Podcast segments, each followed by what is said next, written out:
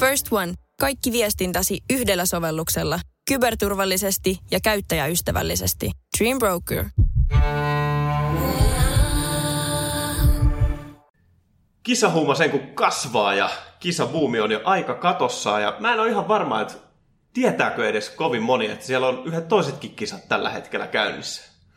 Niin, vissi jotain kendoakin tällä hetkellä pelataan, ei ole hirveästi tullut seurattua ja se onkin oikein, että se fokus tuolla mediankin puolella on enemmänkin tuolla kuningaslajissa jalkapallossa. Ja tähän mekin totta kai keskitytään tässä meidän futisaiheisessa podcastissa. Ja ollaan tehty tätä Road to EM sarkaa tässä jo pidemmän aikaa ja nyt päästään käsittelemään näitä top 5 joukkueita ainakin meidän rankingissa ja siellä numero 5 löytyy kukas muukaan kuin Englanti.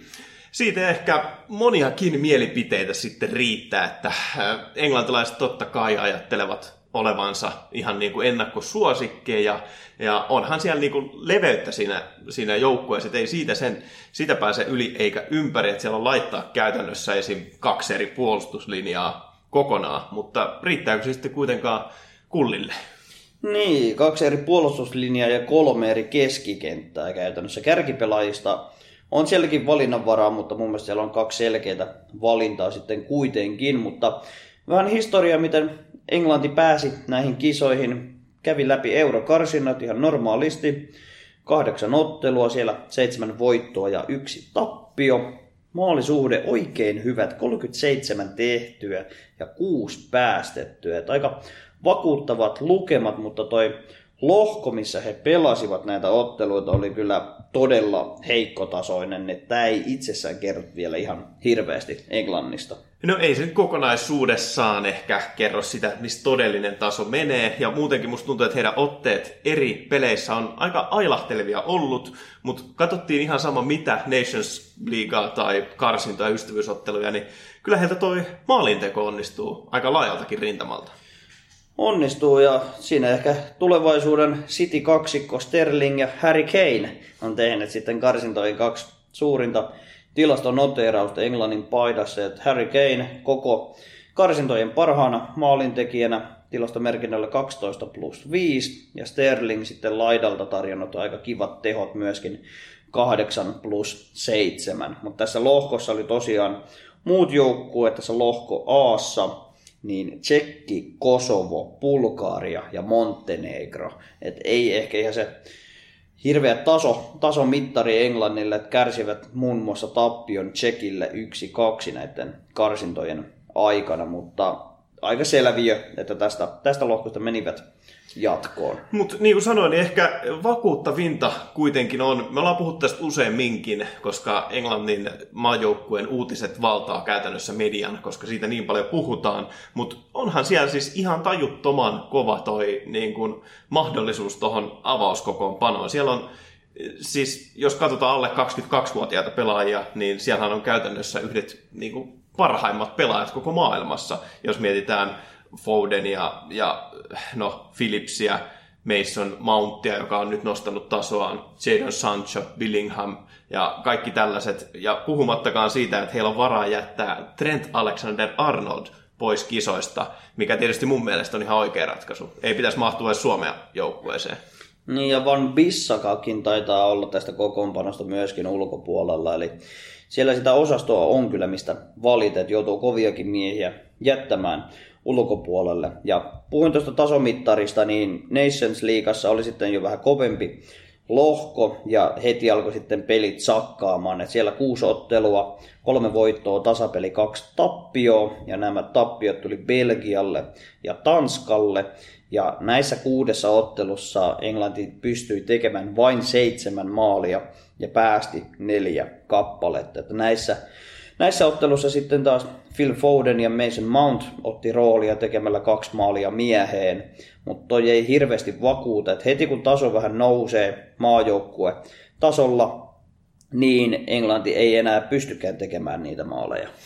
No se on nähtävä, että miten sitten EM-kisoissa, kun käytännössä vastaan tulee lähestulkoon vaan niitä kovia joukkueita, varsinkin jos haluaa sinne finaaliin päästä. Mutta on se kyllä aika käsittämätöntä, millaiset paineet se englannin media tälle jengille tuo, koska siis ihan sama, miten, mitä Southgate valitsee sinne, niin jos, jos menestystä ei tuu, niin se käytännössä tarkoittaa sitä, että median mielestä Southgate on valinnut väärän joukkueen. Ja sitten kun miettii, että et, et ei ainoastaan niin kuin puolustuslinja linjassa niitä vaihtoehtoja on, mutta kun siellä kärkeenkin olisi saatavilla aikamoinen määrä tehomiehiä. No on, kyllä laittaa tehoja sinne kärkeen, että tuossa Valioliiga tuli päätökseen, siihen otetaan kantaa myöhemmin tässä jaksossa, mutta siellä on aika lailla rintamalla noita englantilaisia tehomiehiä ollut tämän kauden valioliikassa. Et muutamia mainitakseni koko maalipörssin ja syöttöpörssin voittanut Harry Kane 23 plus 14. Sitten kisajoukkojen ulkopuolellekin jäänyt Bamford 17 plus 7. Ja siinä takana myös Dominic Calvert-Lewin 16 maalia, Vardy 15 maalia, Watkins 14 maalia ja Bundesliigasta sitten heitetään vielä Jadon Sancho sinne heilumaan 8 niin plus 11 noteraukset. Kyllä niitä tehoja niin kuin löytyy tuosta joukkueesta, mutta jotenkin aina vaan tuntuu, aina kun ottelut menee niin kuin tiukaksi ja pelataan niin oikeasti isoja otteluita, että lähihistoriasta löytyy esimerkiksi Englannin katastrofaalinen ottelu Islantia vastaan, kun hävisivät tämän, tämän ottelun. Ja pieni pelko perseessä, että Englannille tulee käymään samoin myös näissä kisoissa. Että toi lohko, missä he pelaavat tulevissa eurokisoissa, on lohko D, siellä kavereina sitten Tsekki, Kroatia ja Skotlanti, niin aika tasaisia nyhyväyspelejä voi olla jopa luvassa. No ei millään tavalla helppoa niin kuin sanoa, ja siitä kun etenee vielä, niin taso vaan kovenee.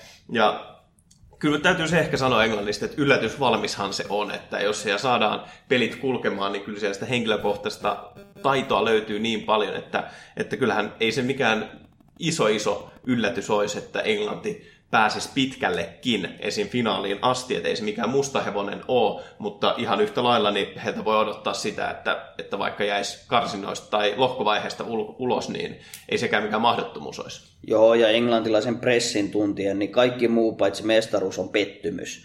Ja ikävä kyllä mä voin sanoa, että Englannille tulee pettymys näissäkin kisoissa. Että viime MM-kisoissa kyllä selviytyi hienosti sinne pronssiotteluun saakka, mutta en usko, että EM-kisoissa tulee venymään. Et potentiaalia on, mutta jää niin sanotusti piippuun.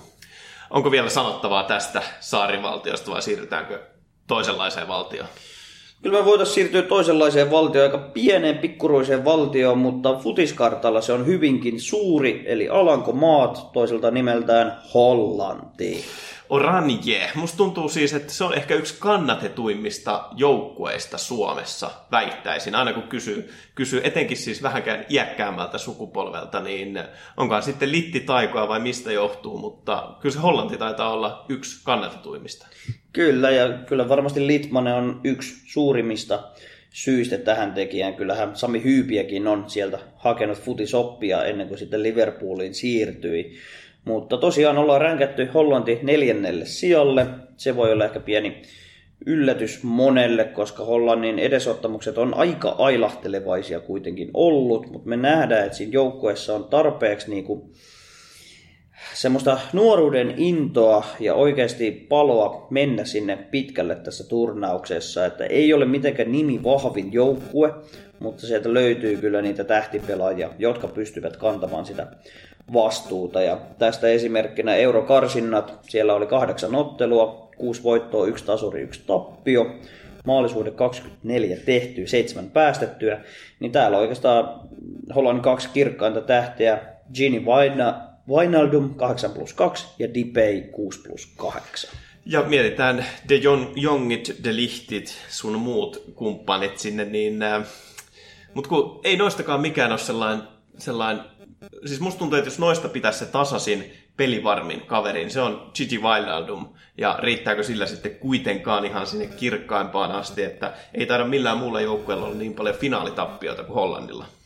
Joo, no useaan otteeseen kyllä kärsinyt niitä finaalitappioita. On kertaalleen onnistunut kuitenkin mestaruuden myös voittamaan, sillä Marko Van Basten ihan käsittämättömällä volleilla ratkaisi tämän finaalin. Mutta tosissaan siellä vähän mielenkiintoiset pelaajat tietyllä tapaa, koska mole, kumpikaan ei ole puhdas kärki.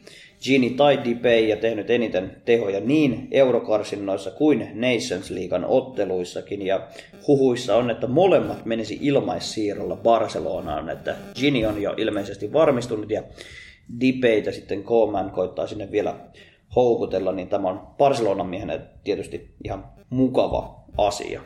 Ja onhan siellä sitten näitä FIFA-pelaajia myöskin, mistä tiedetään nuoret lupaukset.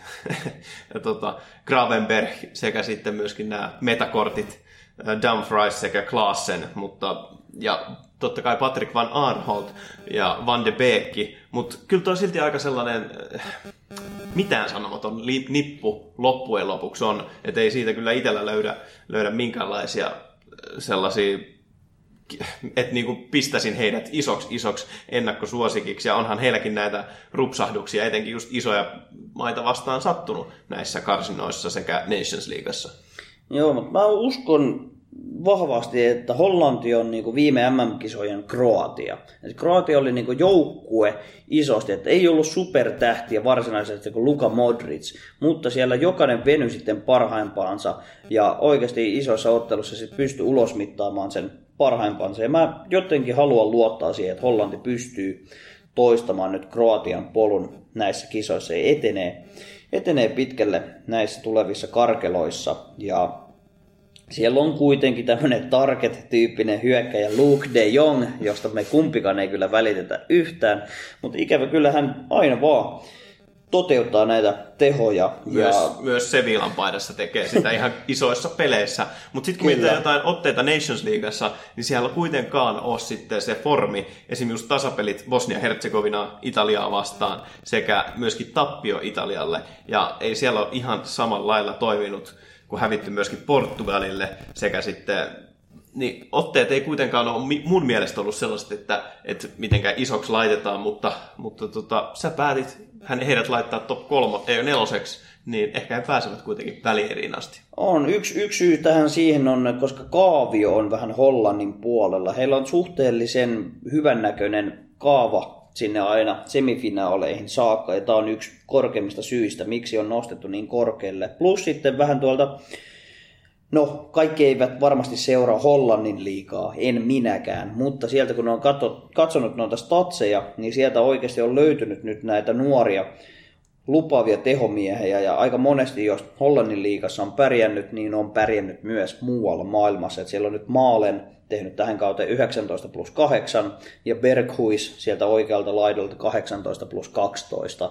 Molemmilla semmoisen 30 pisteen kaudet takana tulevat olemaan varmasti isossa roolissa myös tässä Hollannin joukkueessa. Ja yksi merkittävä tekijä tässä kaaviossa, mistä puhuin, on se, että Hollanti pelaa lohko c jossa vastassa on Itävalta, Pohjois-Makedonia ja Ukraina, niin pidän ihan vesiselvänä sitä, että Hollanti tästä lohkosta menee jatkoon. Aina kivikova Pohjois-Makedonia. Mutta No, Hollannissa on se kyllä hyvä, että, että monesta joukkueesta voi olla käytännössä mitä tahansa mieltä. Sä voit vihata tai rakastaa Englantia, Saksaa, Espanjaa, Italiaa, Portugalia ja Ranskaa, mutta oikeastaan niin ei, ei ikinä voi vihata Hollantia. Mä en oikeastaan näe mitään syytä siihen, miksi kukaan ainakaan meidän pohjoisesta vihaisi Hollantia. Et se on aika sellainen symppis, ja jos he sen voittavat, niin en mä usko, että kukaan sitä hirveästi valittaa. No on se hirveän sympaattinen maa. Siellä ihmiset kulkee puukengissä ja taistelee tuulimyllyjä vastaan ja siellä on huumeet kaikille sallittuja, niin se on semmoinen hyvin vapautunut maa. Niin eihän niitä voi vihata millään tavalla. Ja... Onko, onko stereotypioita? niin, onko ehkä vähän, mutta siis siellä on loistavia sukupolvia ollut. Et siellä oli tämä mestaruusvuosi, kun siellä oli Ruud Hullit, Marko Van Pasten, Johan Greif, niin siellä on tämmöisiä sukupolvia ollut. Ja sitten kun he hävisivät tämän 2012 EM-finaalin Espanjalle, mitä surkuttelin itse hyvin pitkään. Siellä oli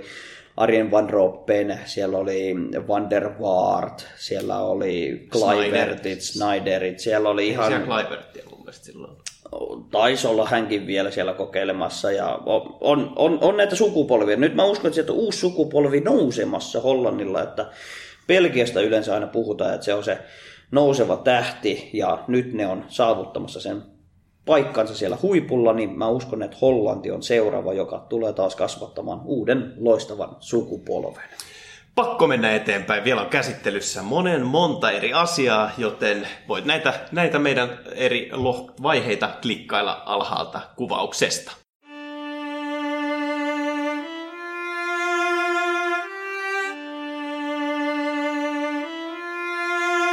On kaksi asiaa, joita tosimies ei vaihda. Pallopojat. Nyt kun on taas kerran niin paljon käsiteltävää, niin kokeillaan mennä nopeasti eri osa-alueet läpi ja suoraan eteenpäin. Nyt on vuorossa UCL sekä UEL.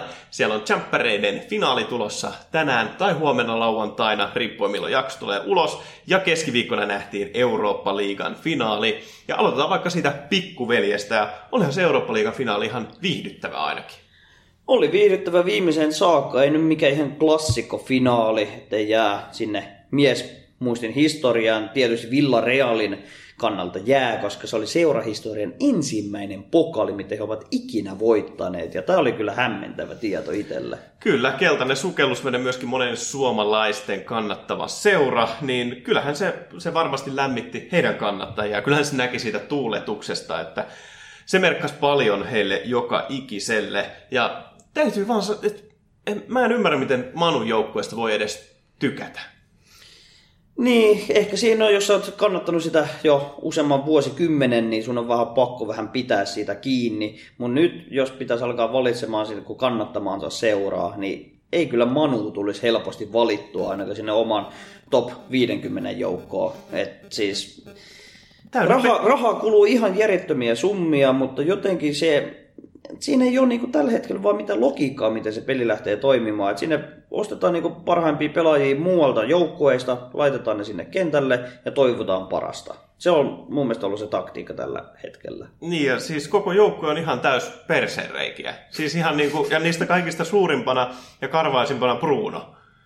Niin, no hän on aika kova itkemään pelin aikana ja nyt hän pääsi itkemään myös pelin jälkeen. Että ne taisi olla ihan oikeita kyyneleitä kuitenkin, mitä, mitä sitten rankkarikisan jälkeen nähtiin. No ehkä se on sellainen pelaaja, että sitä rakastaa, jos pelaa omassa seurassa ja jos ei omaa seuraa, niin vihaa sitä joka tapauksessa. Mutta on se kuitenkin jotain positiivista. Kavaani, erinomainen hankinta ollut ja hienoa nähdä vanha konkari taas maalinteossa ja kyllä kaikki varmasti tykkää Van Bissakan näistä tota, kahden jalan pulkista, mutta siihen se oikeastaan jää.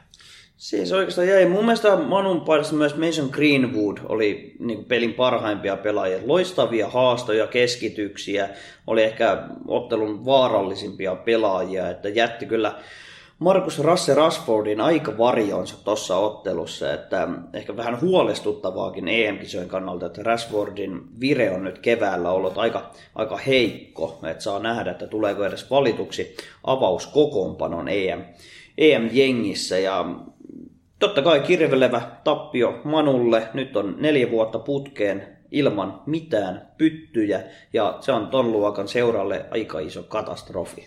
No joo, pakko sanoa, että ei, ehkä ei Rashfordia voi myöskään vihata, että ihan kiva poika kyseessä. Neljä vuotta ilman pyttyjä, De Gealla 40 torjumatonta rankkaria putkeen. Keskiviikkona tuli näistä 11, ja sitten kun oma vuoro, ratkaiseva vuoro tuli vielä, niin päätti sitten myös senkin mokata, että ei ihan hirveän hyvä saldo hei, hänen puolesta myöskään. Mutta mennään siihen isoveljen isoon pokaaliin, jolla on isot korvat. Chelsea vastaan Manchester City, ja onpahan paska finaali kyllä. No en mä nyt tiedä, onko se niin paska finaali. Ja nyt kun katsoo niin historiaakin, niin siellä on yllättävän paljon ollut tämmöisiä englantilaisjoukkueiden kohtaamisia no nimenomaan. finaalissa. Ja nyt taas historia käytännössä toistaa itseään. Nyt olisi ollut kiva nähdä taas espanjalainen vastaan englantilainen seura, koska nyt joku tilastonikkari oli kaivannut sellaisenkin tia, tilaston, että kymmenen edellistä tällaista kohtaamista on aina mennyt espanjalaisjoukkueelle, kuten meni nyt UEL finaalikin. Mutta nyt on pakko mennä Champerin finaali Englannin maalle. Se on joko Lontoo tai Manchester.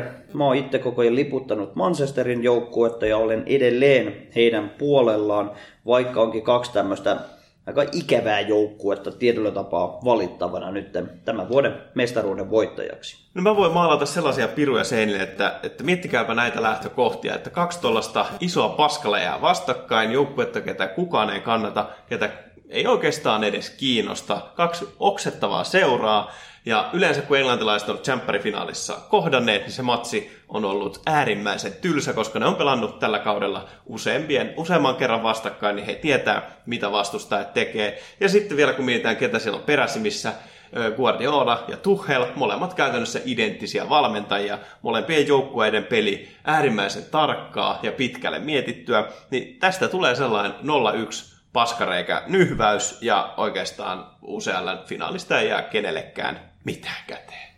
Paitsi Manchester Citylle voittopokaali. No käytännössä se, käytännössä se mutta et siihen, se, siihen se oikeastaan jää, että et, et koko tämä kausi nyt onneksi tulee päätökseen.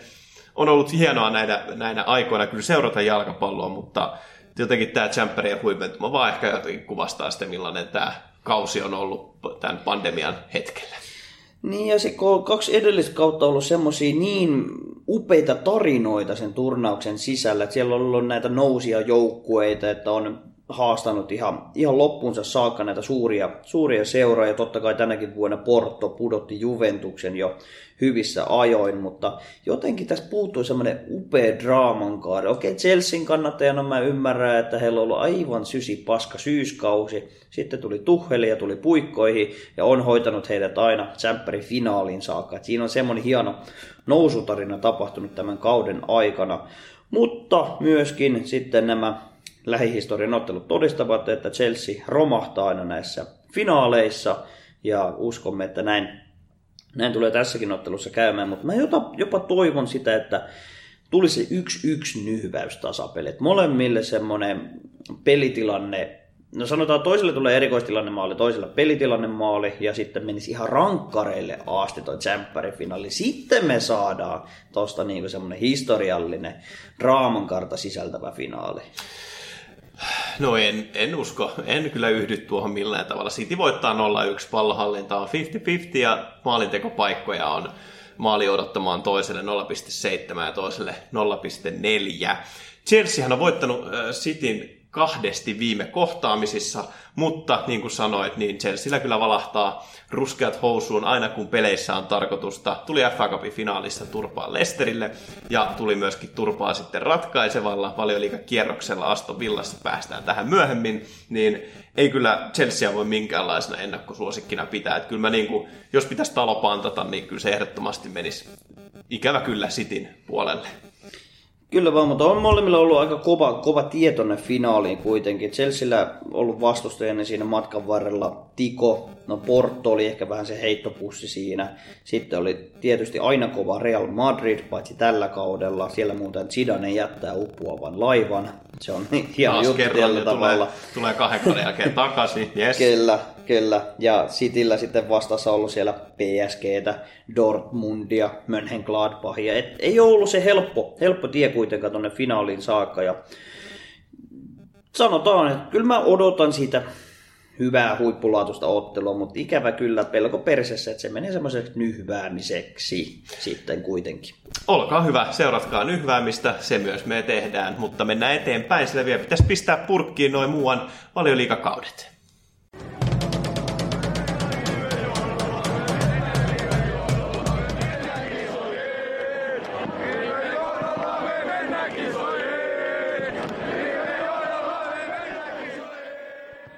Pojat. Pallopojat. Ja valioliikakausilla tarkoitin tietenkin, että Euroopan top 5 liigat. Paljon on taas käsiteltävää, koita jaksaa, me pidetään tämä viihdyttävänä. Mutta aloitetaan sitä kaikista kovimmista, eli, eli sitä valioliigasta. Ja pelataan tässä, että mitä me oltiin ennustettu kauden alkaessa, ja sitten pelataan tähän, että miten asiat sitten toteutu. Ja kun katsoo tuota listaa, niin kyllähän me ollaan aika vitun kovia jätkiä. Eikä kovat ollut veikkaukset, että toivottavasti joku on ottanut tipsejä. Et oikeasti niin kuin oikea toteuma oli top nelosen osalta City, United, Liverpool, Chelsea. Meidän ennustus oli City, United, Chelsea, Liverpool. Eli käytännössä vaan Chelsea ja Liverpool toista päin, niin top nelonen ihan täysin oikein. Ja voin ottaa tästä kyllä isoa kredittiä meille, että kovinkaan moni ei varmasti ole laittanut, että Manun tai Manchesterin molemmat joukkueet ottavat noin ykkös- ja kakkospaikat tuolta. Tämän lisäksi me ennakoitiin West Hamin sekä Aston Villan nousut tonne korkeampaan keskikastiin. Toki West Ham nyt Eurooppaan sitten itsensä tiensä taisteli. Ennustettiin myöskin Tottenhamin romahdus. Ja ennustettiin myöskin kaksi kautta kolme putoajat tästä, että ehkä ainoimmat, mitä, mitä ei osattu epäillä, niin totta kai Sheffield Unitedin noin paha romahtaminen, oltiin heidät keskikastiin laitettu, sekä sitten Volvesin käytännössä nyhvääminen, mutta oikeastaan kaikki muut, kun katsoo näitä, ne on aina kahden, käytännössä kahden sijoituksen päässä siitä, mitä ollaan veikattu. Joo, ja Volvesista otan syylliseksi vaan sen Himenesin loukkaantumisen, että käytännössä koko joukkojen paras syömähammas heti kauden alkuhetkillä pois oltiin ennakoitu kuudenneksi ja oikea toteuma, että oli kolmas toista. Mutta sitten kunnon yllättäjä tähän kauteen ja iloinen, iloinen yllättäjä oli Leeds. Et siinä otan kyllä ison virheen, että kyllä me pistettiin, että säilyvät liikassa, oli siellä 17 meidän arvioissa, mutta mitä vielä, että nousivat jopa yhdeksänneksi ja oli voiton päässä jopa tuosta conference paikasta. Ja täytyy kyllä sanoa, että, että tota, niin kun toi päätöskierrokselle asti riitti draamaa, vaikka kausi oli aika nyhväystä kaikkien osalta. Liverpoolille kaikki kunnia taistelivat tiensä tsemppäreihin. Chelsea teki kaikkeensa, ettei pääsisi tsemppäreihin, mutta sitten loppujen lopuksi pääsivät, koska Lesteriäkään ei kiinnostanut. Joo, Lesteri sitten hävisi viimeisellä ottelukierroksella Spursille ja se maksoi heille sitten tuon Champions League-paikan, joka on todella kirvelevä tietysti, mutta ei voi mitään. He pelaavat sitten Eurooppa-liigaa ensi kaudella West Hamin kanssa. Ja näillä näkymin Tottenham pelaa sitten UEFAn uutta konferenssiliigaa, ja tästähän on loistavia meemejä, että he pelaavat lentokentillä tai sitten ihan huispauskentillä sitten ensi kaudella jalkapalloa. Ketään ei varmastikaan kiinnosta. Maalipörssissä tuskin mitään yllättävää kärjessä. Kane 23 plus 4 töistä aika, aikamoinen suoritus, kakkosena Salah 22 vyyriä ja sitten siellä tuttuja nimiä Fernandes, Son, Calvert-Lewin Vardia ja sen sellaista. Toki sinne Patrick Banford yllätti ehkä kaikki myöskin. Että ihan, ihan siis tota, kausi oli, niin kuin sanoin, nyhväystä, mutta kyllä siitä tarjosi myös viihdettä. Oli paljon viihdettä. Pakko nostaa tuosta tilastosta vielä, että siellä on paljon englantilaisia, tai mun historiallisen paljon englantilaisia tuolla, sanotaan top 15, niin siellä on mitä, onko kahdeksan englantilaista 15 parhaan joukossa, niin lupaa hyvää tietyllä tapaa Englannille, mutta kuten tuossa jo edellisessä osiossa luvattiin, niin Englannilla tulee jäämään nuo kisat sitten kuitenkin piippuun. Ja totta kai kolmantena Bruno Fernandes 18 tehtyä maalia, olisiko niistä sitten 16 rankkareista ja 12 syöttöä. Että hyvä, hyvä läpimurtokausi hänelläkin Manun paidassa. Sitten La Ligaan. Tännekin oltiin ennakoitu, niin aika hienosti kaikki sille suht koht oikein kaikki oli jälleen kerran sen yhden kahden sijoituksen päässä siitä, mitä veikattiin, mutta sitten isompana pettymyksellä Valencia, joka sitten ehkä oli kaikille hieman yllättävänkin paska. Mutta kyllä, niin kuin, kyllä on erittäin hienoa, että vihdoinkin Rellu tai Barsa ei voittanut tätä, tätä tota, liigamestaruutta, vaan se meni sinne pikkuveljelle, eli Atletico Madridille. Joo, suuret onnittelut kyllä Tikolle, että kestivät loppuun saakka sen mahtavan paineen, minkä Reali Barsa sitten asetti tuossa loppukaudesta, mutta niin vaan Tiko ja Suores sitten kesti nämä paineet ja meni aina mestaruuteen saakka, että meidän omissa arvioissa ykkönen ja kakkonen oli Madridin jengit, ne meni nyt vaan väärin päin. Ja sitten arvioitiin kolmanneksi neljänneksi Sevilla ja Barcelona, niin nämäkin herrat vaan vaihtavat paikkaa, niin nekin osuu kohdalleen. Ja sijat 5-8 on käytännössä täysin oikein paitsi sitten se Valencia, joka romahti ja siellä otti sitten Selta Viko tämän heidän paikkansa siellä top 8 joukossa. Ja aika, aika hyvällä tietämyksellä taas sieltä taas 2 kautta kolme putoajista kanssa kiinni, että putoajat ovat tosiaan Eibar, Valladolid ja Huesca ja näistä myös Eibar ja Huesca oltiin laitettu putoamaan sinne La Liga kakkoseen. Ja täytyy kyllä ihan rehellisesti sanoa, että ei sitä voi niinku kaikkea kunniaa Tikolle antaa, että, että käytännössä mestaruuden va- varmisti vaan se, että Barsa ja Rellu oli aika sysipaskoja ratkaisevilla hetkillä. Ja niin oli kyllä Tikokin. Joo, sanotaan siis Barça Real, sanotaan, kun oli 12 ottelukierrosta jäljellä, niistä yhdeksän ensimmäistä hoitivat todella kunniallisesti, mutta sitten kun tuli oikeasti ne clutch-hetket, että pitäisi oikeasti nyt ottaa ne tärkeät, tärkeät voitot, niin Barcelona ripuloi ihan huolellisesti. Real jotenkin vielä pystyi pitämään aseistaan kiinni, mutta niin vaan. Atletico sitten rimpuilleen meni finaaliin ja toivottavasti tämä sitten ehkä vähän tasoittaa noita voimasuhteita La Ligassa tulevaisuudessa. Ja maalintekijälista, se nyt ei ole mitenkään ihmeellistä luettavaa siellä neljän parhaan joukossa Messi, Benzema ja Luis Suarez, mutta ehkä kauden suurimpina yllättäjinä Gerard Moreno 23 plus 7 ja sitten Sevian Ennesiri 18 byyriä ja Ruotsin uusi suurlupaus Alexander Isak niin painanut hänkin 17 byyriä. Ja väitätkö, että ei ole yllättävää, että, että Griezmann noilla näytöillä kuitenkin sai 13 plus 7 kasaan?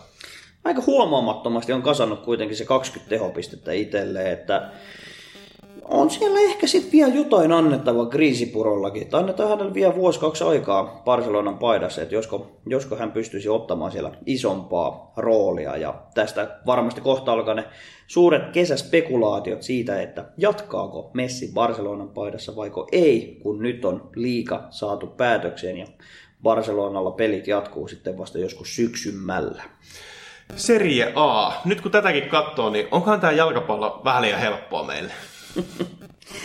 Vähän liian helppo tuntuu ainakin mestarit, mestarit on aika hyvin meillä. No on toi kyllä 1-8 aika, aika osuvasti osunut. Toki siellä nyt vähän enemmän heittoja, koska eihän meitä oikeasti kiinnosta pizzan pyörittäjien ö, tota, jalkapallon pelaaminen. Mutta mestarit, sinä muistaakseni tämän teit ja ennustit sen, että Juventus romahtaa sinne kakkoseksi. Romahti kuitenkin neljänneksi saakka. Inter Milan vei sitten mestaruuden ja top top äh, viidessä, kuudessa joukkueessa niin kaikki jengit myöskin oikein. Joo, käytännössä niistä top seitsemän joukkueet kaikki oikein. Siellä sijoitus yhteen tai kahteen suuntaan pienellä korjauksella. Ja Sassuolokin yhdellä sijoituksella melkeinpä oikein, mutta Fiorentina ehkä se suurin virhe, missä itse arvioin, että nostin heidät kahdeksanneksi, mutta olivat sitten lopulta kolmas toista. Ja kyllä mä sanoin ihan ikäväkseni, siis mä haluan nähdä tietyllä tapaa aina suurien seurojenkin romahtamisia aina välillä, niin Juventus, niin se oli niin pienestä kiinni, että ne olisi jäänyt pois paikasta. Et viimeisellä kierroksella ne otti ne voitot. Siellä olisi ollut Napolilla mahdollisuus vielä pudottaa heidät viidenneksi, mutta jäivät Veronan kanssa tasapeliin viimeisellä kierroksella. Ja tämän turvin Juventus pääsi vielä tuohon tsemppäri paikkaan kiinni. Mutta kyllä mä silti pidän aika varmana sitä, että Cristiano Ronaldo tulee lähtemään tuolta. Ja mikä mielenkiintoisinta, Inter Milan, kun voitti mestaruuden aika ylivoimaisestikin, niin heti tämän mestaruuden jälkeen Antonio Conte ilmoitti, että mä lähden vittuun täältä. Että hän haluaa uusia haasteita ilmeisesti. Mä en muista, oliko se Conte vai kuka oli sanonut, että, että jalkapallossa, etenkin Italiassa, niin yksi valmentaja ei voi pitää seuraa hallinnassa kuin Max oliko kaksi-kolme kautta, niin ehkä hän sitten kunnioittaa tätä sääntöä, että sen verran tuulisiahan ne paikat sielläkin suunnilla on. Joo, kyllähän Rolle vittuun lähtee. Juventus ei halua pitää Ronaldoa, Ronaldo ei halua pitää Juventusta. Voitti maalipörssin jopa ylivoimaisesti 29 maalia, Lukakulla oli 24. Ja onhan se Juventus tällä hetkellä pienimuotoinen sellainen kriisijoukkue, että eiköhän se veikkaa, että seuraavaksi mennään Englantiin tai PSG, että Ronaldo haluaa sieltä feimiä kerätä ja sitten lopuksi mennään sitten ehkä jenkkeihin vielä hakemaan lisää kuuluisuutta. Ja ei oikeastaan putoajissakin, niin ihan hyvin olit niitä veikannut sinne suunnille. Että ainut mikä sieltä sitten, niin ehkä toi, toi tota Benevento, joka oli ylemmässä ränkännyt. Ihan hyvä, ihan hienoa toimintaa Teemu. Joo, ja Beneventus oli ehkä se pieni Suomi lisä, koska siellä Perparim Hetemai sai myös kolmannen sadan ottelun itselleen Serie Aassa, joka on kyllä merkittävä tilastomerkintä. Ikävä kyllä putoavat takaisin sitten sarjaporrasta alemmaksi. Mulla oli joku myös havainto tuosta maalintekijäpörssistä, että hämmentävä, että Ronaldo oli kuitenkin noin ylivoimainen, mutta silti ajateltiin, että hänellä oli ihan paska kausi. Ja siellä neljäntenä tämmöinen Vlahovic, Serbiasta. Hänellä on ainakin Fifassa ihan pronssinen kortti, että on ihan täysin puskista noussut ja 21 plus 2 tehot tähän kauteen Fiorentina paidassa, niin todennäköisesti tulee siirtymään isompiin ympyröihin. Mutta hypätään vielä tuonne Saksan maalle ja nyt. siellä nyt aika selkeää, että kuka olisi mestari, mutta siinä takana olisi aina vähän enemmän tietoista kysymysmerkkejä. Joo, ja kyllähän tämä nyt taas kertoo, että ei me oikeasti jalkapallosta mitään tiedetä, että aika pitkin vittuahan nämä nämä on mennyt silleen suht piirtein, että kaikissa joukkueissa on sellaisia kolmen pykälän heittoja, että Ehkä tässä pitää nostaa ne kädet ylös, että leikittiin jotain, mitä ei oikeasti oltu. No en mä tiedä, Leipzig ja BVP heitetty sinne neljän parhaan joukkoon, ne oli kuitenkin kakkonen ja kolmonen, mutta sieltä sitten kyllä yllättäjänä omiinkin tilastoihin oli Wolfsburg, se oltiin heitetty yhdeksänneksi, oli tosissaan neljäs ja otti tsempäripaikan itselleen. Hienoa, että vanha kunnon Wolfsburg nähdään taas isoilla eurokentillä.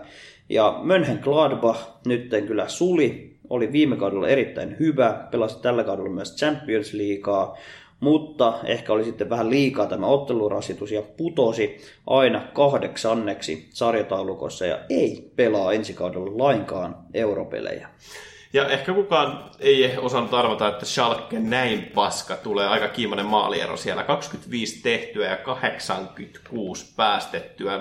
Se vaatii aika paljon töitä, että saa tuollaisen maalieron ja kokonaiset 16 pistettä kasaan, joka on lähestulkoon tuplasti vähemmän kuin seuraavaksi paskimmalla joukkueella, joka on Werder Bremen 31 bongolla.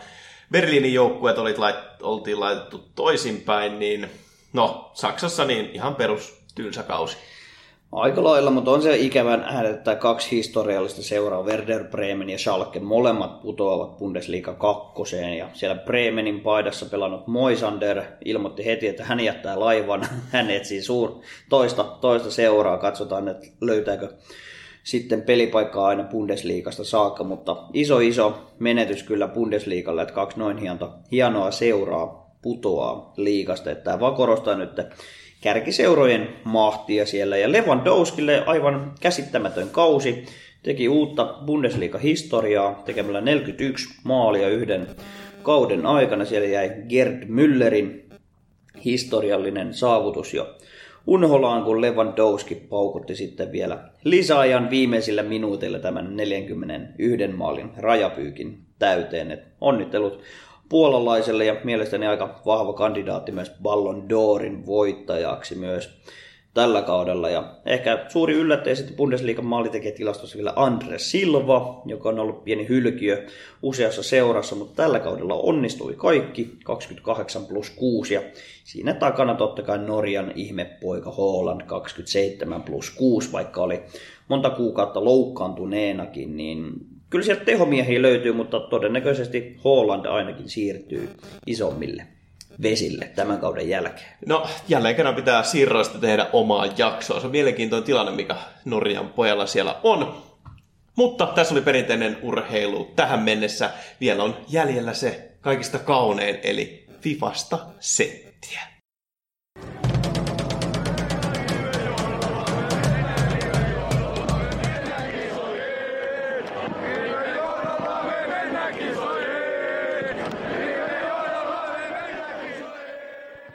Pallo. Jokaisen pojan ensirakkaus. Rive-johdolla mentiin EM-kisoihin ja Suomen EMA-joukkue meni sitten Krompen ja Kossun voimin myöskin isoihin isoihin kisoihin, mutta veikkaan, että on ehkä suuremmalta yleisöltä jäänyt huomaamatta, niin ehkä on syytä käydä läpi, että mitä oikein tapahtui, koska ehkä toi virtuaalijalkapallo vielä ei ole niin kaikkien jalkapalloystävien sydämeen tietää vielä vienyt vielä ainakaan löytänyt. Et me ollaan siinä, siinä parissa jo aika syvällä siinä suossa, koska ollaan päästy sitä aika läheltä seuraamaan niin selostamalla kuin tutustumalla näihin pelaajiin, mutta Tuossa tosiaan, alkoi viime viikolla oli sitten aika isot karsintaottelut ja Suomi ei lähtenyt millään ehkä isoilla odotuksilla sinne, mutta siellä tapahtui sitten mahtavia asioita. FIFA E-Nations Cup. Käytännössä voisi sanoa sellainen niin kuin MM-kisat seura, eh, anteeksi, tasolla virtuaalijalkapallossa. Sinne pelataan ihan samalla lailla tie kuin muihinkin MM-kisoihin. Eli joka maan osasta on paikkoja jaossa. Eurooppaan on kaikista eniten paikkoja, 11 paikkaa, ja 12 paikkaa, joka on puolet siitä kokonaismäärästä. Ja lopputurnaus pelataan Tanskassa – elokuun lopulla, ja tähän oli sitten luotu tällainen karsintaturnaus, joka viime viikolla pelattiin, niin kuin sanoit. Suomi lähti sinne, siellä oli, olikohan siellä neljä lohkoa, missä oli, vai viisi lohkoa, missä oli kahdeksan joukkuetta, eli ihan törkeästi näitä maita mukana.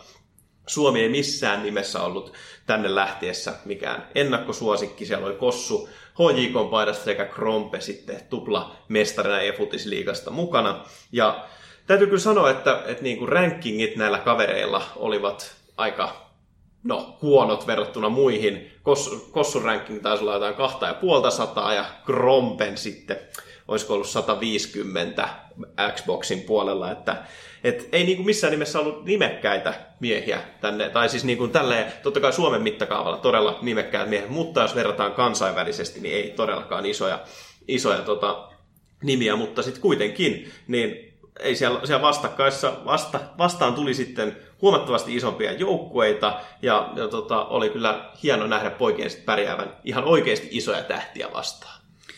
Joo, ilmeisesti pojat otti vaan voittoa voiton perät vähän tiukkojakin pelejä ollut ja en ollut itse näitä tapahtumia selostamassa, mutta sain hyvää live-kommentointia kyllä JPltä aina, miten tilanteet kehittyi. Ja eikö se nyt ollut niin, että pojat voitti omansa karsinta lohkonsa ja etenee aina tänne isoon turnaukseen sitten, missä puhutaan isojen poikien peleistä. No lähes tulkoon lohkovaiheessa. Tässä karsintaturnauksessa oli kakkonen. Siellä oli yk, lohkon kärjessä yksi maailman parhaista joukkueista Hollanti, jossa pelaa myöskin sitten ihan top 5 pelaajia joukkueessa. Ja ottivat sitten kakkosen paikan siitä kahdeksan lohkon sarjasta. Lohkossa oli, se oli käytännössä kuoleman lohko, siellä oli Portugalia, Espanja, Italia ja Suomi oli niistä kakkonen ratkaisevassa pelissä, jossa mitattiin sitten, että, että pääsee kisoihin suoraan vai ei. Voittivat Ranskan, joka oli hallitseva FIFA E-Nations Cupin mestari. Ja tästä karsintaturnauksessa oli jaossa 16 000 euroa, jos se voittaa. Suomi pääsi top neloseen välierässä kaatuivat sitten Englannille, mutta siellä oli sitten vastassa sellaiset nimet kuin Tex, joka ehkä aika monelle FIFAa seuraavalle on tuttu, sekä hashtag Tom. Molemmat on, toinen oli boksilla muistaakseni top kolmonen ja hashtag Tomi sitten pleikkarilla ränkätty ihan maailman parhaaksi tällä hetkellä. Ja Suomi oli sitten top neljä joukkueessa mukana ja pääsivät sinne FIFA E-Nations Cupiin mukaan. Ja siellä sitten price pool on hiukan isompi kuin jaossa on puoli miljoonaa euroa. Ja siellä on 24 joukkuetta sitten elokuun lopussa jaossa. Joo, 500 kiloa siitä, että pelaat FIFAa, niin alkaa olla palkintorahat kohillaan. Ja tosiaan Suomi on palkattu vielä managerita joukkojen edes, no sanotaan auttamiseksi näissä tiukoissa peleissä. Ja manageri on kukas muukaan kuin Andres Veirgangin ex-valmentaja, tämä Veirgang, todella vaikea lausua, hollantilainen huippupelaaja, joka otti, tanskalainen, pahoittelu, tanskalainen FIFA-pelaaja, joka otti tämän vuoden FIFAssa, oliko noin 380 ottelua putkeen 500, voittoja. 500. Vai 530, menikö niinkin pitkälle? 530 koko FIFAn niin kilpailullisemmassa pelimuodossa voittoja putkeen, niin hänen manageri tulee sitten Suomen maajoukkueen manageriksi, niin tähän ainakin nyt panostetaan isosti, että Suomi nostetaan e- e-futiksessa maailman kartalle. Joo, kysyin sieltä äh, tota, e-huhkeen johdolta, että miten helvetissä te olette saanut Vergangin entisen tota, kaverin valmentavan, niin se vastaus oli yksinkertaisesti, että raha puhuu. Ja kyllä se äh, Jeppe on tämän kaverin nimi, oli sitten tehnyt analyysejä jokaisesta vastustajasta ja treenauttanut sitten näitä pelaajia. Suomen palloliitto oli muutenkin panostanut tähän joukkueeseen, oli järkännyt Krompele ja Kossulle siellä bootcampia, olivat päässeet treenaamaan toisia vastaan sekä sitten muita huippumaita vastaan. Ja kaiken lisäksi olivat vielä palkanneet team manageri, joka oli sitten jatkuvasti joka ottelussa siellä selän takana kuiskuttelemassa. Ja team manageri oli tämä entinen Suomen huippupelaaja Maket CR, joka oli käytännössä ensimmäisiä suomalaisia FIFA-pelaajia, joka on myöskin Tanskan pääsarjaa pelannut. Eli virtuaalijalkapallon on panostettu ja se tuotti tulosta nyt ja nyt sitten odotetaan ja jännitetään vaan elokuun loppua, että, että millaista menestystä tulee sitten isojen poikien pelissä. Mutta kyllähän se FIFA muutenkin meille kasuaalipelaajille tarjoilee, että kontenttia tulee jatkuvasti.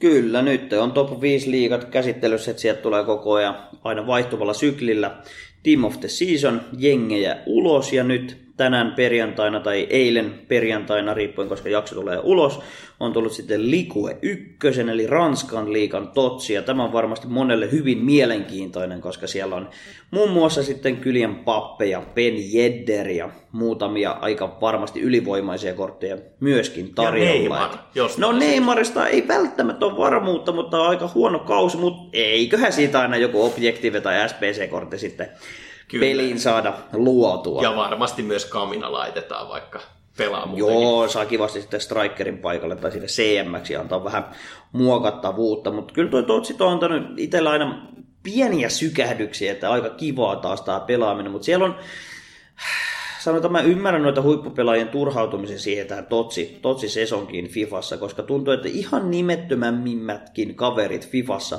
saa aivan käsittämättömiä kortteja, että on kaikki äh, ratingit yli 80, vaikka olisi pelannut jossain Uzbekistanin kolmosdivarissa, niin silti siitä tehdään niin ihan ylijumala kortti Paitsi tähän peliin. suomalaisille. Miksei Kamara ole saanut sellaista yli hyvää boostattua korttia?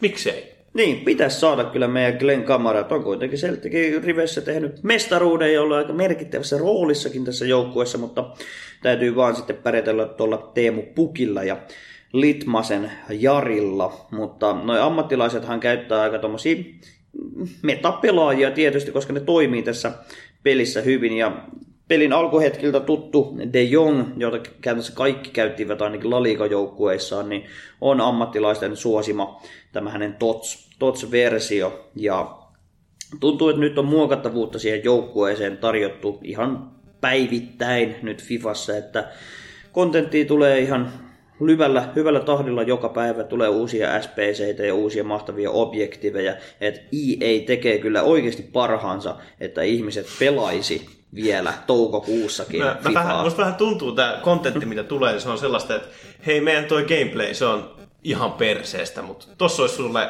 Kyle Walker MP, että eihän niitä ole tarpeeksi näitä nopeita laitapakkeja. Tai sitten se on tyyliä, että, että hei sori, että, että joo, meidän servut on ihan, ihan kusiset, mutta hei, tässä olisi Vamati Tunga, joka on tosi kiva kortti teidän mielestä, että käyttäkäähän sitä nyt tässä, eikä maksaisi paljon. Et musta tuntuu, että tuo on vähän tällaista niin anteeksi pyyntelyä, mutta ihan hyvä, että jotain keksivät pelaajien päämenoksi. On se tuommoista kosiskelua ja sitten on siellä sitä reaaliaikaista tota, seurantaakin sitten, tuli nämä showdown-kortit, josta mainitsikin toi Kyle Walker ja sitten on Chelseastä Timo Werner, että aika seksikkään näköiset kortit jo itsessään, mutta jos jompikumpi näistä joukkueista voittaa, niin saa vielä plus kaksi upgradein näihin statseihin, niin noista tulee ihan eläimellisiä kortteja. Ja se on ihan mahdollista tehdä jopa nämä molemmat kortit sitten omaan joukkueeseensa. Peliyhteisö on kyllä harmittanut se, että valioliikan totsi oli pettymys. Siellä ei tullut oikeastaan mitään semmoista ylitsevuotavan hyvää korttia, että aika ennakko-oletusten mukaan mennyt. Mutta sitten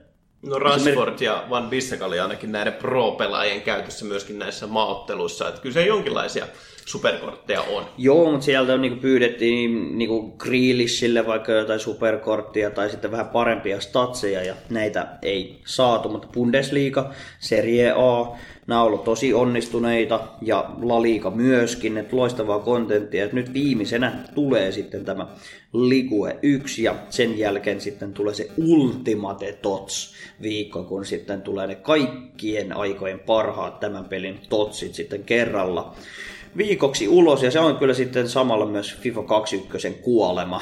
No ei välttämättä. Lopullinen niitti, että sen jälkeen hän tulee sitten Summer Heatia ja muuta, millä koitetaan sitten elvyttää vielä kuollutta, kuollutta peliä, mutta kyllä se Ultimate Tots viikko, niin silloin mäkin kyllä haluan pelata vielä Weekend Liigaa, koska sieltä voi sitten saada sitten kruunuja omaan joukkueeseen, mitä voi sitten joskus myöhemmin palata aina ajassa taaksepäin ja ihastella, kuinka ihania kortteja minulla olikaan tässä pelissä. Ja jos futti ei kiinnosta, niin aloittakaa Moodi, siirtäkää HJK valioliigaan, laittakaa aloituskassaksi miljoona ja ostakaa Suomen maajoukkue HJKlle pelaamaan valioliigaa Career Moodia. Yllättävän hauskaa sitten, kun pääsee vielä palkkaamaan näitä scoutteja Suomen maalle ja etsimään sieltä kaiken maailman tyyppejä sinne joukkueeseen. Et jos futti ei kiinnosta, mutta nyt on säkit tyhjät. Kyllä, sitä kautta voi nostella sitten isoja pyttyjä toimimalla JPn osoittamalla tavalla toisin kuin Tottenham Hotspurs. Hähä. Joo, säkin on tyhjä. Kiitos tästä jaksosta. Me kiitetään ja kuitetaan ja palataan seuraavassa jaksossa sitten EM-kisa spesiaalijaksolla. Se on morjes!